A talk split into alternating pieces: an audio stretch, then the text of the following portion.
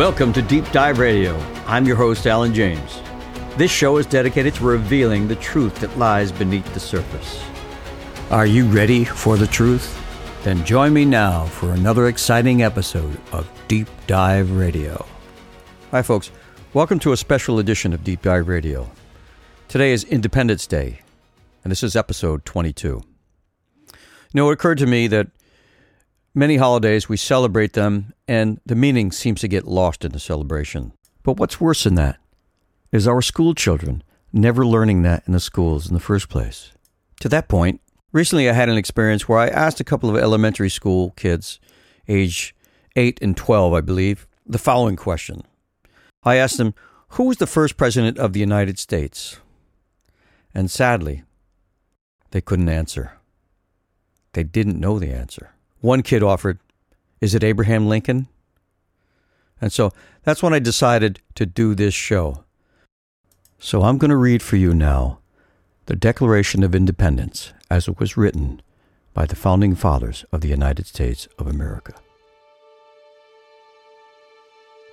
When in the course of human events it becomes necessary for one people to dissolve the political bands which have connected them with another, and to assume among the powers of the earth the separate and equal station to which the laws of nature and of nature's God entitle them a decent respect to the opinions of mankind requires that they should declare the causes which impel them to the separation.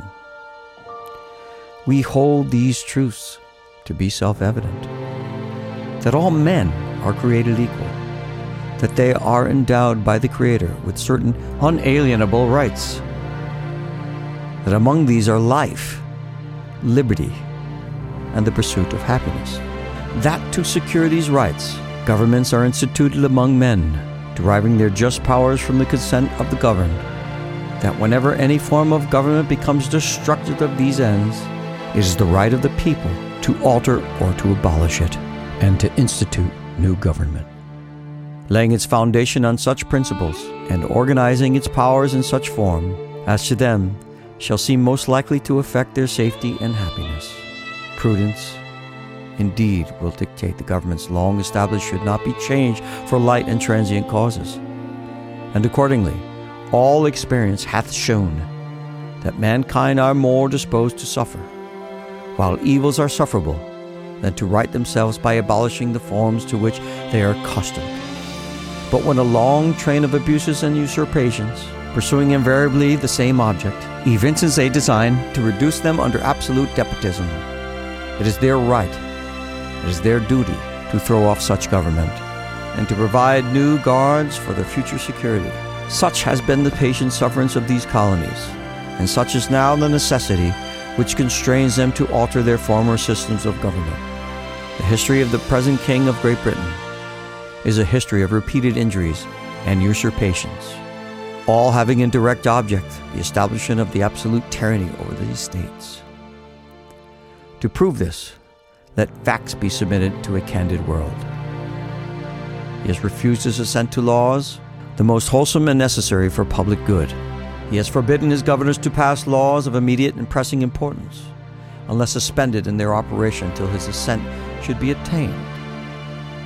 And when so suspended, he has utterly neglected to attend to them. He has refused to pass other laws for the accommodation of large districts of people unless those people would relinquish the right of representation in the legislature, a right inestimable to them and formidable to tyrants only. He has called together legislative bodies at places unusual, uncomfortable, and distant from the depository of their public records, for the sole purpose of fatiguing them into compliance with his measures. He has dissolved representative houses repeatedly for opposing with manly firmness his invasions on the rights of the people. He has refused for a long time after such dissolutions to cause others to be elected, whereby the legislative powers, incapable of annihilation, have returned to the people at large for their exercise. The state remaining in the meantime exposed to all the dangers of invasion from without and convulsions within. He has endeavored to prevent the population of these states, for that purpose obstructing the laws of naturalization of foreigners refusing to pass others to encourage their migrations hither. and raising the conditions of new appropriations of lands. He has obstructed the administration of justice by refusing his assent to laws for establishing judiciary powers. He has made judges dependent on his will alone for the tenure of their offices and the amount and payment of their salaries. He has erected a multitude of new offices and sent hither swarms of officers to harass our people and eat out their substance. He has kept among us, in times of peace, standing armies without the consent of our legislatures. He has affected to render the military independent of and superior to the civil power. He has combined with others to subject us to jurisdiction foreign to our Constitution and unacknowledged by our laws, giving his assent to their acts of pretended legislation, for quartering large bodies of armed troops among us, for protecting them by mock trial from punishment for any murders which they should commit on the inhabitants of these states, for cutting off our trade with all parts of the world, for imposing taxes on us without our consent, for depriving us in many cases of the benefits of trial by jury, for transporting us beyond seas to be tried for pretended offenses, for abolishing the free system of English laws in a neighboring province, establishing therein an arbitrary government, and enlarging its boundaries so as to render it at once an example and fit instrument for introducing the same absolute rule into these colonies. For taking away our charters, abolishing our most valuable laws, and altering fundamentally the forms of our governments.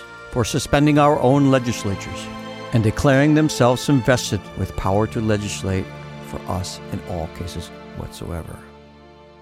He has abdicated government here by declaring us out of his protection and waging war against us. He has plundered our seas, ravaged our coasts, burnt our towns, and destroyed the lives of our people. He is, at this time, transporting large armies of foreign mercenaries to complete the work of death, desolation, and tyranny already begun with circumstances of cruelty and perfidy scarcely paralleled in the most barbarous ages, and totally unworthy the head of a civilized nation. He has constrained our fellow citizens taken captive on the high seas to bear arms against their country, to become the executioners of their friends and brethren, or to fall themselves by their hands.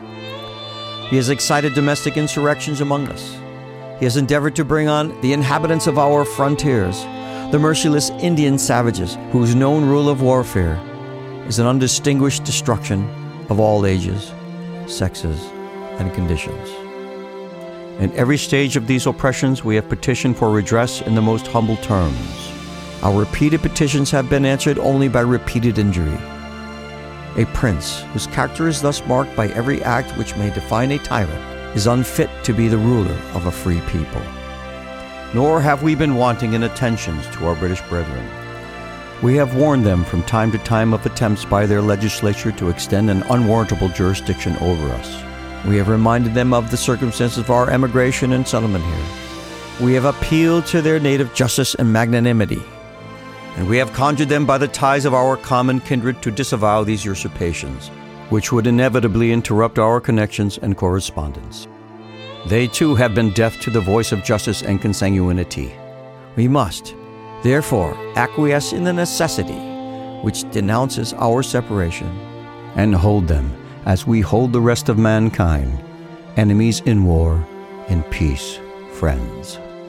We, therefore, the representatives of the United States of America in General Congress, assembled appealing to the Supreme Judge of the world for the rectitude of our intentions, do in the name and by authority of the good people of these colonies, solemnly publish and declare that these united colonies are, and of right ought to be, free and independent states, that they are absolved from all allegiance to the British Crown, and that all political connection between them and the state of Great Britain is and ought to be totally dissolved, and that as free and independent states, they have full power to levy war, conclude peace, contract alliances, establish commerce, and to do all other acts and things which independent states may of right do. And for the support of this declaration, with a firm reliance on the protection of divine providence, we mutually pledge to each other our lives, our fortunes, and our sacred honor.